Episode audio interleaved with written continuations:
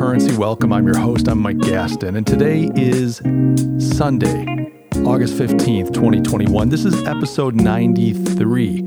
We are quickly approaching the 100 episode mark. We'll have to do something special to commemorate the 100th episode, but today, this is episode 93. I'm thrilled to have you along today. You know, it's kind of a challenge in this world to be a podcaster. I hear you over there. Your heart's breaking for me. You're like, Mike, the podcasting, the grind. I can't imagine what you carry on your shoulders. My brother, my friend. I look. I appreciate the fact that you guys feel for me. I really do. This is uh, this is the Lord's work here behind the microphone. But but the fact of the matter is, I spent all week prepping a show. I had a topic. I'd done a ton of writing on it, organizing. I was ready. I was going to get behind this mic and light it up. And then the world happened.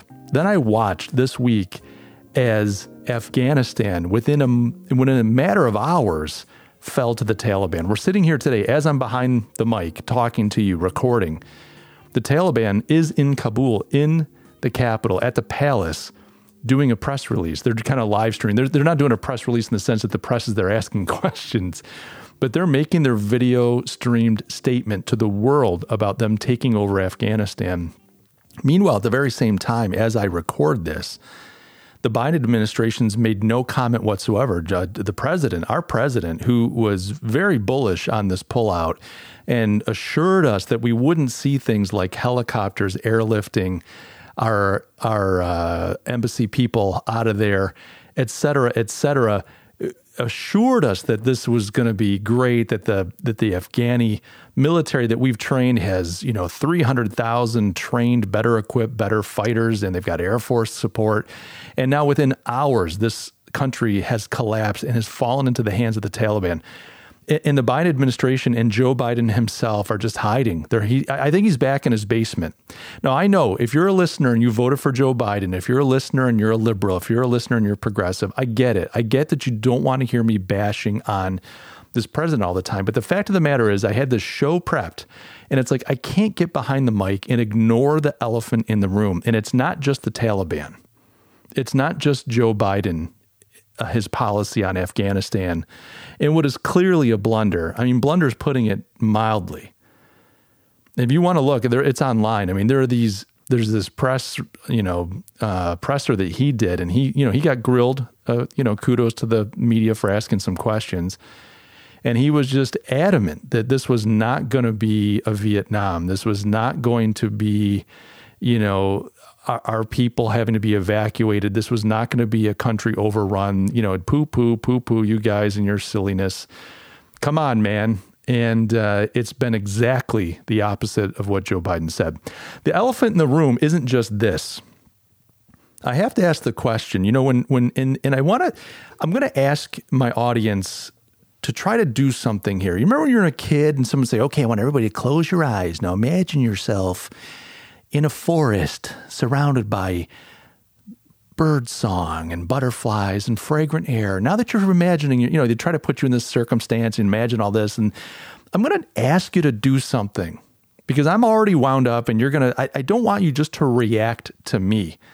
What I want to ask you to do is try to step back from your own politics, try to step back from your team, try to step back from whatever it is you think. Now, I'm not asking you to be an open book. I'm not asking you to just take whatever I say at face value. I'm not asking you to let me write my book on your brain. I'm not asking that. I'm not asking you to be a blank sheet of paper.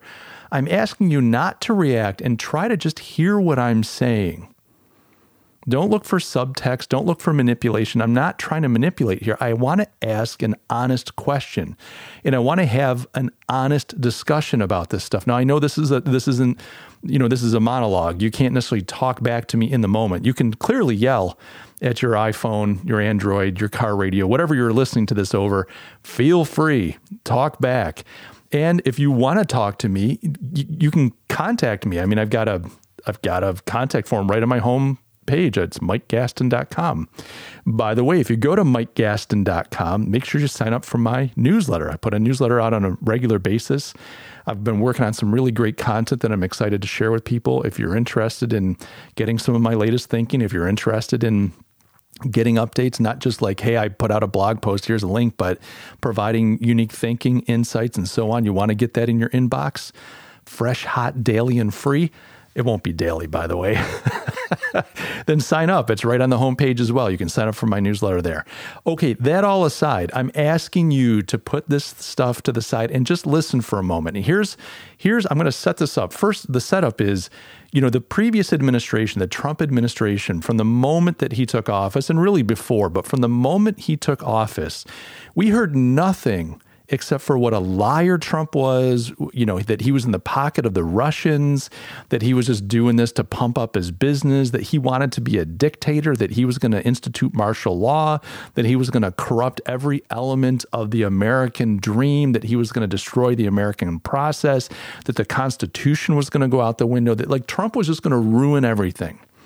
And I get that reaction. I mean, Trump's personality is the type. I mean, he his he is the kind that that generates, he elicits some type of response from people. He just creates a response.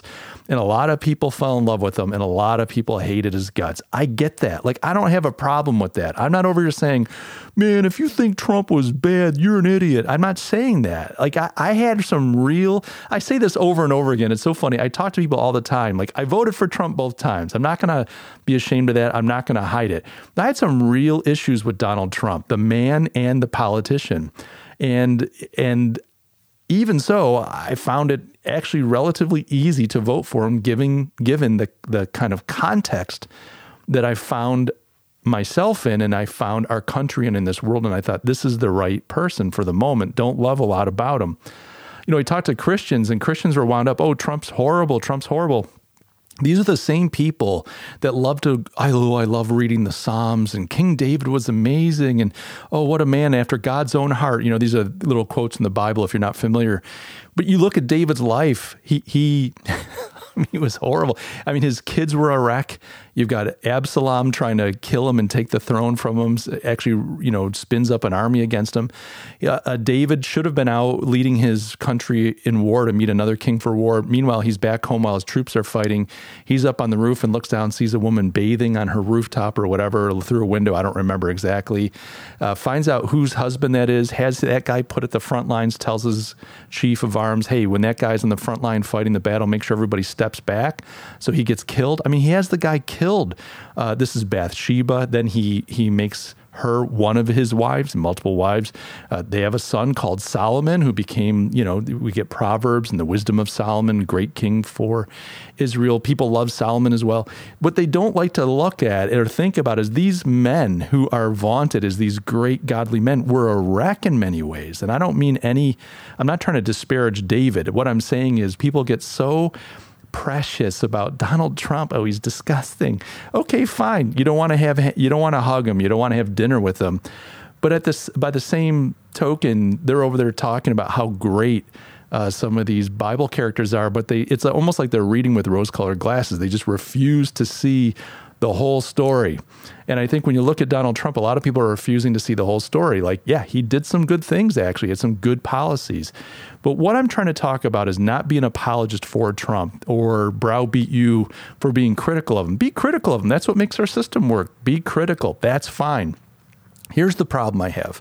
From the moment Trump got in office till the till after he left, we were prosecuting him, we were indicting him, we were impeaching him, we were investigating him. The whole Mueller thing, we were sure that there was Russia, Russia, Russia. I mean, just everything about Donald Trump. It's like if Trump did it, it had to be satanic, Nazistic, evil, fascistic, everything. Like Trump was not capable of a shred of goodness. It all, you just presumed horrible things about him.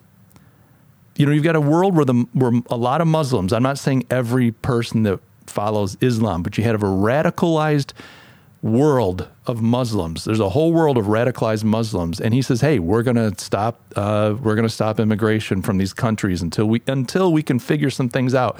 Oh my gosh, he's being a racist. He's uh, all these poor Arabs. He's just being anti-Arab. Uh, we're going to we're going to undo the Obama executive order on DACA because the legal way to fix that is to have Congress fix the whole immigration thing. I'm not going to give a loophole. This thing will never get addressed. So we we're going to I'm I'm rescinding Obama's DACA uh, position. and then the world just, uh, you know, the country, oh my gosh, Trump's such a racist. He hates Mexican children. so no matter what he did was evil. I want to talk for a moment about Joe Biden. And here's my question. I'm saying, you know, I feel like I'm asking you to, to not react.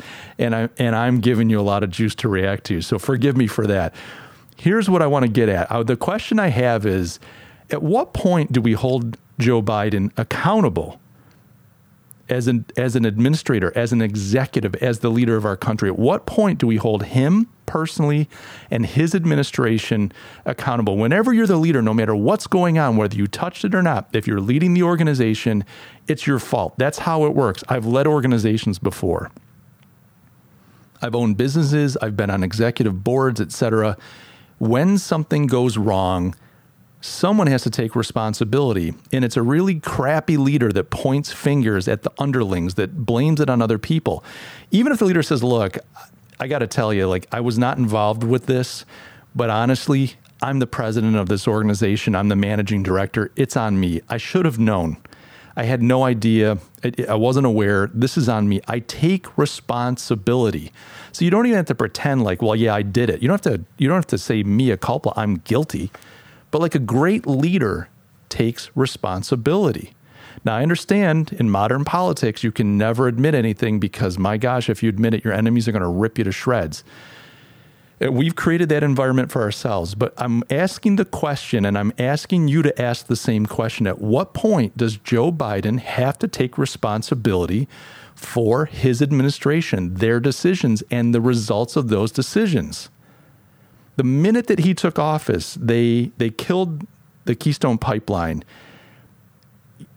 It, just immediately, by stroke of a pen. I'm, I'm, honestly like the the ballots were hardly counted. He was hardly sworn in.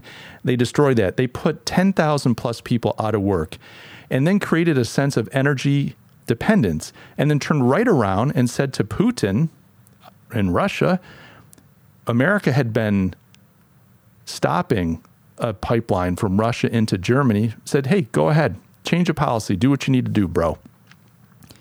And so now, hat in hand, months and months later, we're having some issues with fuel supply, and we're having to go to our enemies, people like Saudi Arabia, Saudi Arabia, Putin, and so on, our supposed enemies, according to the Democrats. My gosh, oh Saudi Arabia, oh my gosh, uh, Putin, the horrible Russians they're our enemies, but we're going to them hat in hand saying, Can you pump up production? Because, golly, we've got a problem. Our, our supplies are running low and our gas prices are going up. And don't forget, not that long ago, there was a whole supposed Russian hacker incident that shut down the whole Northeast because they were able to capture a pipeline headquarters and their data system, shut down the whole pipeline.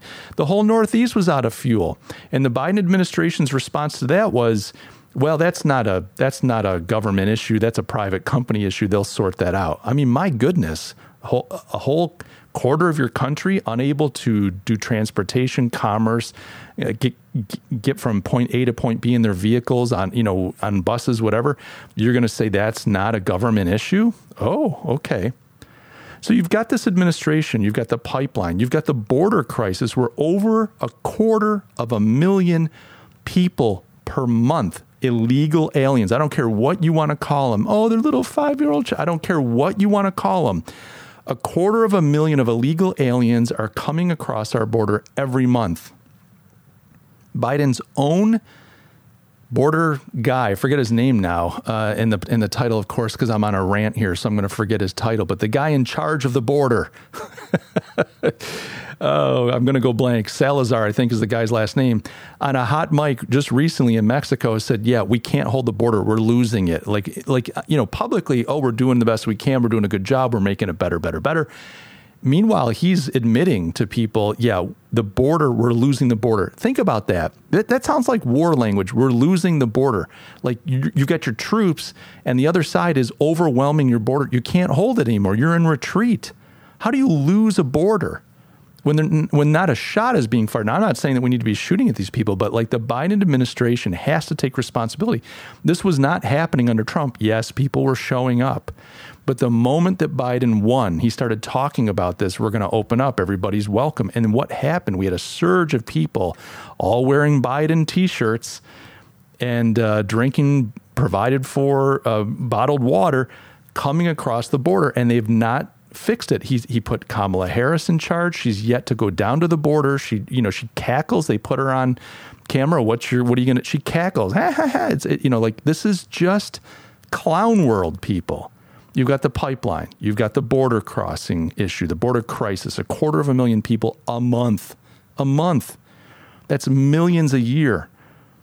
On top of that, you've got the whole COVID situation. Joe Biden made a lot of hay against Donald Trump, and Trump created the opportunity for Biden to do this. This is on Trump. Lots of promises from Biden about COVID. And yet you're sending your kids back to school, they're wearing masks. And and and what they're trying to do now is blame it, oh, it's the unvaccinated. Oh, it's this, it's oh, it's that. The fact of the matter is, this vaccine has been rushed through the process, and we are finding out after the fact that it's not as effective as we thought. People are now being told they're going to have to have boosters. They're probably going to have to have regular updates. Oh, no, it's not going to cover the variants. Meanwhile, anybody that got infected naturally got through COVID. Uh, the natural antibodies actually protect you really well. So this whole lockdown, et cetera, we're going to just drag this thing out. We're going to flatten the curve. We're going to now get everybody's v- ass vaccinated. This is turning out to be a catastrophe. You got people dying. You got blood clots. They're finding they're finding the spike proteins in people's brains and organs because they're doing autopsies. I mean, some people are collapsing from these things. This is not good. And this just is an anecdotal. Now, information that it's out there. You have to dig for it, but it's there. I mean, people. It's really rough. It's really rough. Now, a lot of people are taking the vaccine. They're fine at this stage. Doesn't mean that you know everybody that takes it is in trouble. It it could be one of these things. How many times have you watched television and you're like, if you took something for methyloma thalassemia, you know, 20 years ago, get in touch. We, uh, you might qualify for this class action lawsuit. Something tells me this is going to be one of those deals. Something tells me this is going to be one of those 10, 20 years later. If you were part of this cohort that took the original Pfizer vaccine or fill in the blanks, get in touch because you might be entitled to a settlement. I don't want you to live in fear. If you took the vax, I'm not saying live in fear, but my point is like Biden made such hay around COVID and the vaccine. This has not gone well. And where it's gone to, as opposed to saying I'm uniting the country, to cover their rear ends, what they're doing is they're, they're pointing at people not taking the vax, saying you're the ones killing us all. Meanwhile, the vaccine is causing the problem it's causing the problem. It's creating a dependency on the spike protein. It's creating a dependency on the vax.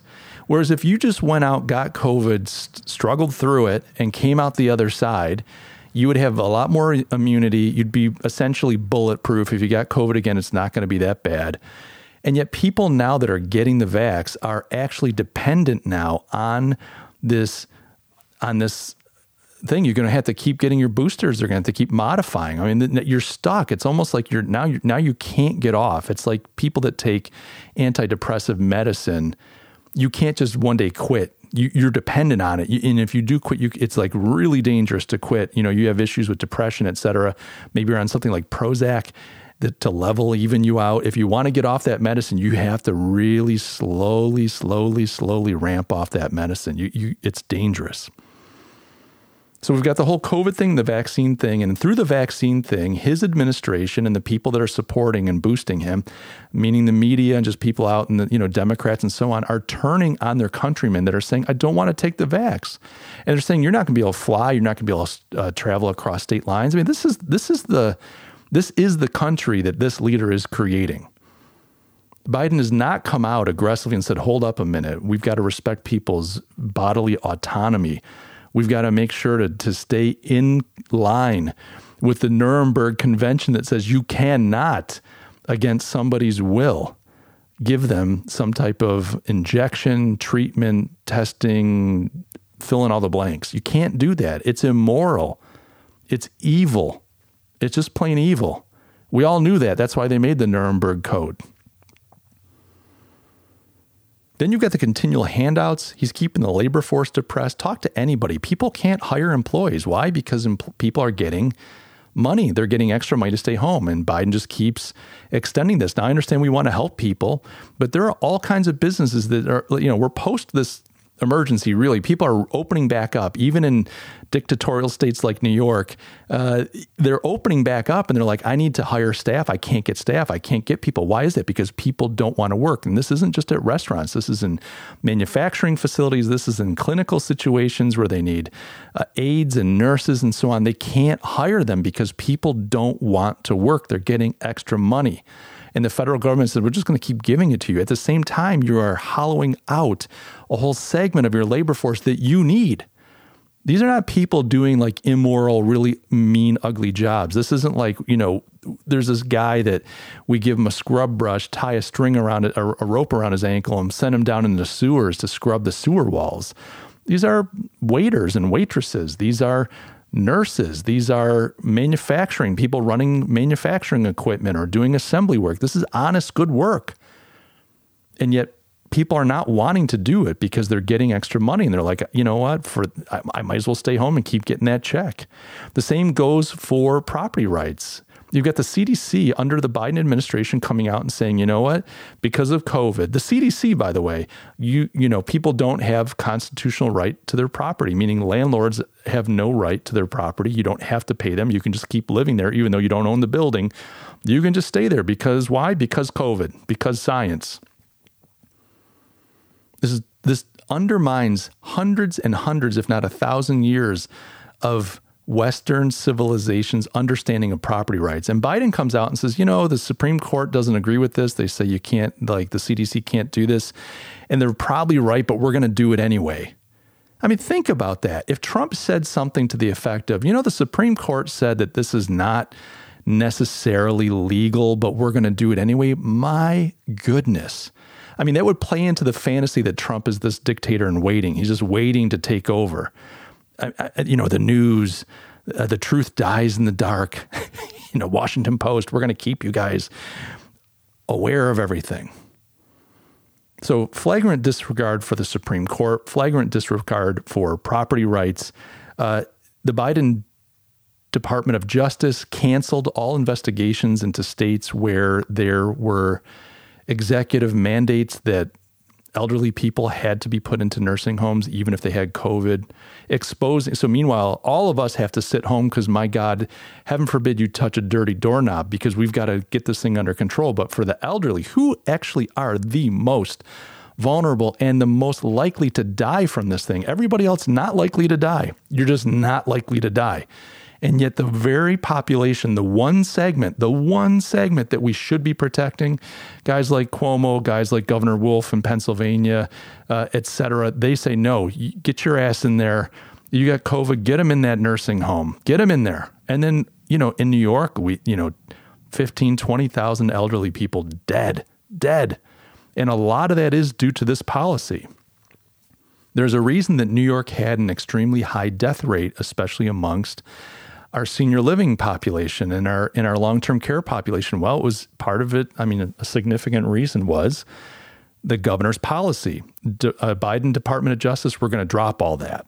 Don't even look into it. And then, you know, I hate to even bring it up, but you, have got you've got Hunter Biden, and if you're not paying attention, uh, you should be. This kid, and and you know, I, I hate to be one of these guys. It's like it's the parents' fault. It's the parents' fault Hunter Biden is a train wreck. This is a broken, disgusting, sad human being.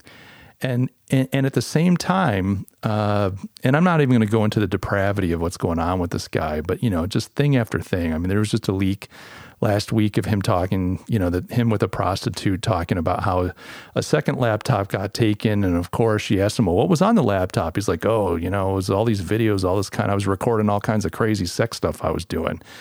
It's like at what point, and this goes back to my question, at what point do we look with a scrutiny, with the scrutiny that we looked at Donald Trump? At what point do we hold Joe Biden accountable?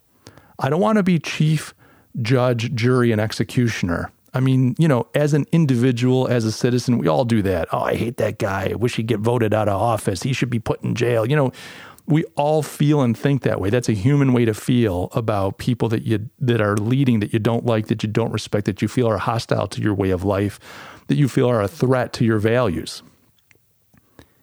I'm asking the question, take the heat out of it, take the frustration out of it. I'm just asking the question at what point do we as a people, just as good human beings, as intellectually honest people, at what point do we say enough is enough? At what point is Joe Biden made to be accountable? And I and I think the second kind of follow-up question that you have to attach to this is where is the fifth estate? You know, we always hear about the news. In America, we grow up, if you're not an American, but if you're an America an American, we grow up in school being taught like the importance of the freedom of the press and their job is to tell the truth and their job is to educate the public public. Their job is to speak truth to power and keep our government officials, you know, from being able to do bad things. They bring everything to light. They do investigative journalism. When you look at all the stuff that Joe Biden has failed on, and I'm I'm sorry, like if you're having a problem with me saying these things, then just take a moment and ask yourself, what's one thing that Joe's done great? What what's one thing that he's done really well that outweighs or offsets things like what's going on in Kabul right now? You know, if you think about Afghanistan for just half a minute, if you just stop playing partisan politics and think about the situation in Afghanistan, we have had whether whether we should have been there in the first place or not, we were there and we've been there for a long time and we've built up partnerships. We've had other countries come alongside of us. We've had partisan people in Afghanistan that have taken our side, Afghanis that have said, I stand with America. I don't want the Taliban. I'm going to work with the Americans. These aren't evil people. These aren't imperial people trying to take over. Yeah, there's some of those folks. Those are usually the guys that get into power and government. There are good military people. There are good business people. There are good just families saying, I will be an interpreter. There are people that have given and risked their lives to support our efforts in Afghanistan to keep the Taliban out and stabilize the region. Now, we've done a a crappy job of it. But think about what Biden's just done. I'm not angry that he wants to pull out. We could have drawn down over time. We could have done it in a smart way. This is like Obama, the same thing. You announce to the world, hey, by the way, just so you know, we're going to be pulling all our troops out. It's like, oh, thanks for letting me know. Why would you do that?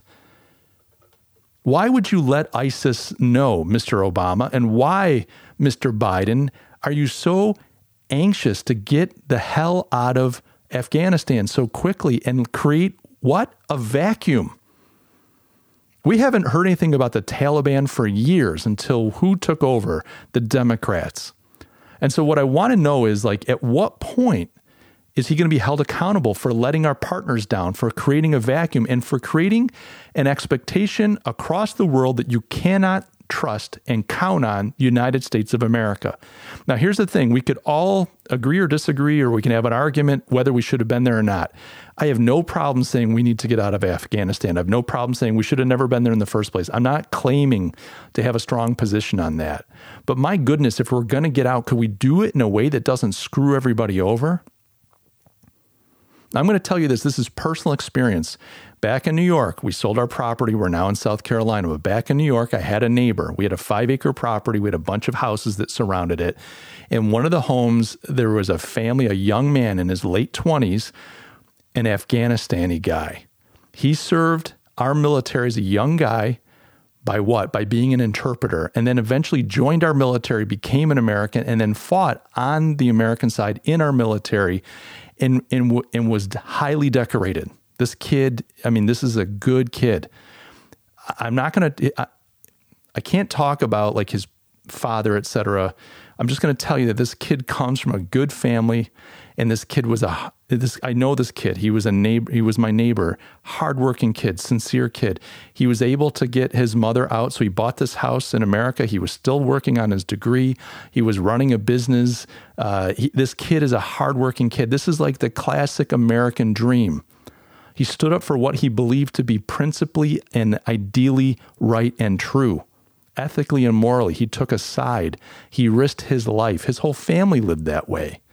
And now he was able to gain American citizenship. He's working very hard. He's making better of himself. His mother's now come over, and they've been trying to get his dad and some of his brothers out of the country. And they haven't been able to do it. And now Biden comes in and just at the it, it, it seemingly kind of I, don't know what informed this decision. The word is that even his own advisors were saying, Mr. Biden, this is not going to go well. And he got up into this press release and told us all we're all ridiculous. It's going to be fine. We're overreacting. The Taliban's not going to be a problem. They're not going to be an issue. So he then yanks the carpet out from under everybody. And I, I've been texting this guy, and you know he's pretty stoic. I mean, this is a, this is a this kid's been through more than any of us will in our whole life. He's this kid's a hero. He's a hero. He did what was right, regardless of the consequences. But the truth of the matter is, his father is now stuck in Kabul. And they don't know if he's going to be able to get out. And what do you think happens to family members that support Americans? What do you think happens to people, groups of people, tribes, family members, communities that supported the Americans when the Taliban takes over? What do you think? And this administration couldn't couldn't spend half a brain cell to try to figure out a more mature, more strategic, more intelligent way to get out that helps our allies that that doesn't penalize everybody that ever you know, spilled a little bit of blood for us, put up time and treasure, put things on the line for us so that we can watch our Netflix, so that we can eat our damn donuts. I'm sorry, I'm just infuriated by this. Mm. Now, here I am at the beginning of this podcast saying, no, don't react. don't, I just want you to think for a moment. You know, don't listen, don't get all upset. Just hear me out and then make a decision. And then I'm just, just, I'm driving a truck through, aren't I? guys, I'm so sorry. I I can't help and and and the, inf- I'm infuriated that this man is not being held accountable. That this that this party is not being held accountable, that this administration is not being held accountable. Donald Trump was held accountable for everything that he never even did. His children were accused of all kinds of stuff. And you can you can have your feelings on on January 6th, you can have your feelings on Russia and all that kind of stuff. I get it. Like I'm not here to tell you that, you know, poor St. Donald, the martyr of the century, he was a schmuck in a lot of ways. I get it.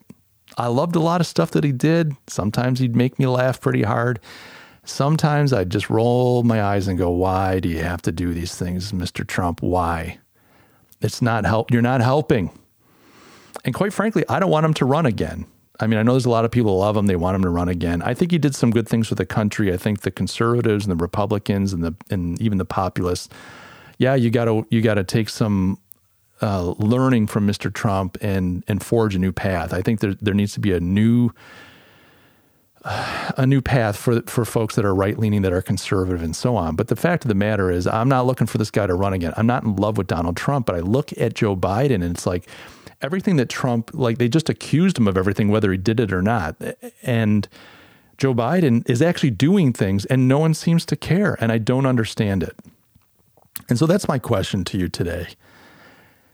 And I appreciate you guys listening. I mean, part of it is just, it's the only way to stay sane is to talk about this stuff you know, and we're in this culture in this environment where it's all about owning the other side. Oh, we got to own the libs. You know, Tucker Carlson. Oh, you know, and and uh, I got in trouble for mentioning Tucker Carlson in a in a YouTube video. I did an update a, week or two ago saying, "Hey, you know, here's what I'm trying to build with my content. I don't, you know, I think Tucker does a great job. I think Ben Shapiro does a great job, but I'm not trying to be like them." And then somebody gave me grief back saying Tucker's like the worst thing in the world. He's actually what's killing this country. And, and you know, whatever. I, I don't agree necessarily, but I understand why people feel that way. But I, I know I'm ranting. I know I'm raving here. I know I'm ranting and raving. And I, and I, I don't want to be guilty of just getting your blood boiling. I don't want to be guilty of just like giving people a dopamine hit by throwing some right wing red meat out there to get you wound up.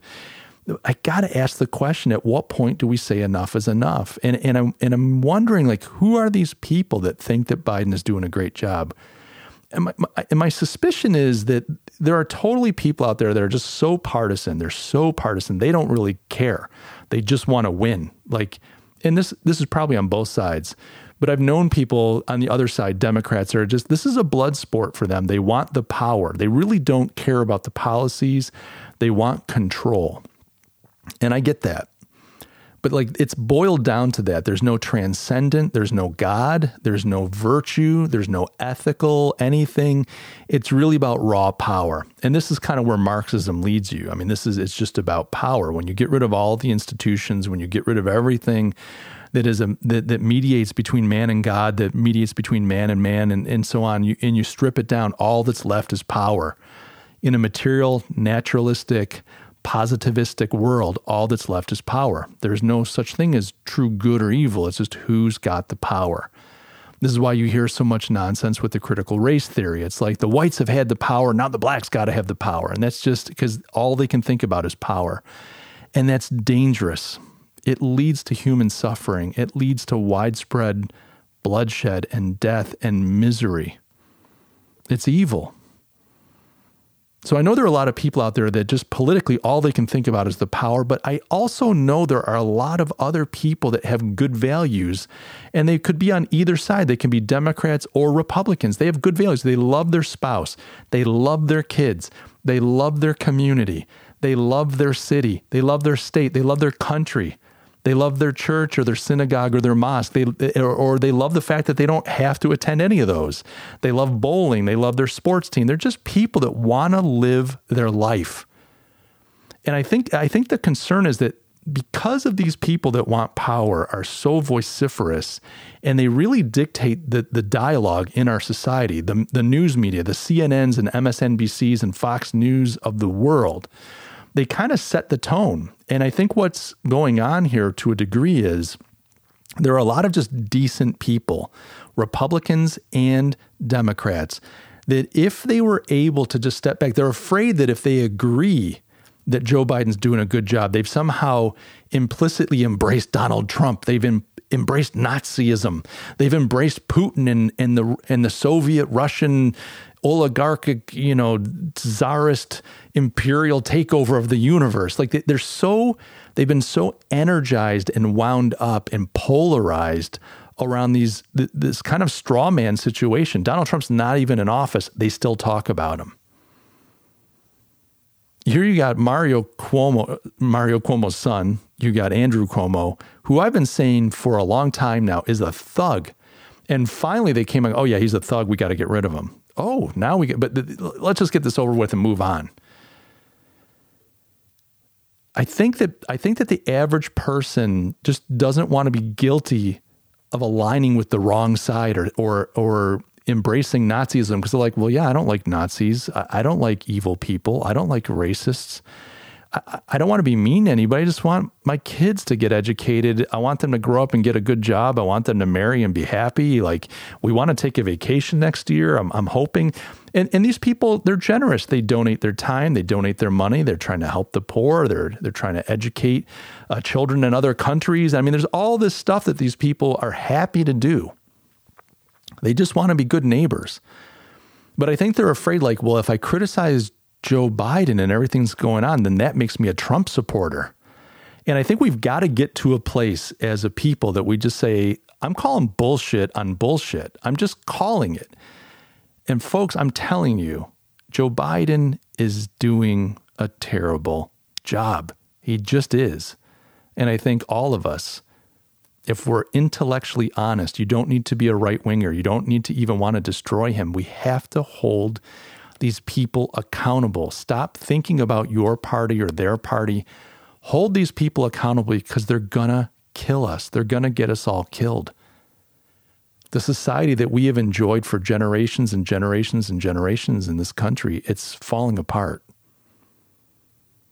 Now, I'm not blaming that all on Joe Biden, but my goodness, it's kind of hard to look at how he's behaving the things that he's doing and think that in any way he's fixing it or making it better. Folks, if this is Build Back Better, my gosh, I'd rather live in the rubble, the supposed rubble of the past. If this is building back better, I, I want my money back. Like, this is not better. This is not better. Now, I don't know where you fall in the political spectrum. I don't even care. I'm glad you're a listener. I'm glad you're here. I would love to know what you think, though. Get in touch with me. I mentioned at the beginning of the show you can do that. Just go to my website, mikegaston.com. There's a contact form right on the home page. Just scroll down, you'll see it. It says something like let's talk or get in touch or something like that. I don't know. Uh, fill it out. I'll answer your email. Unless you're a real jerk. If you're a jerk about it, I'll answer anyway, but, but I'll cut you off. But I love to know what you think. You don't have to agree with me. I don't I don't need people to stroke my ego. I just want to have intellectually honest conversations and I'm interested in what's right and good. I want people to be able to thrive. I want people to be able to live in the truth. And I'm just concerned that if we don't speak up, if we're not honest about what's going on around us, we will lose the right and the freedom to do just that. And when the truth is gone, all you folks that want your children to have a good upbringing, all, the, all you folks that just want to be able to work a good job, take vacations, that goes away. That goes away. Guys, I love you all. Now, I know I'm not leaving you on an up note, but I want you to have courage. I do know that enough people coming together, living the truth without fear of the repercussions can change the world. It's been proven over and over and over again. And I don't think it's too late. I think we can pull this thing back from the brink. So look at the world around you, try to be intellectually honest, live the truth, and remember that Uncle Mike loves you, and I'll catch you in the next episode.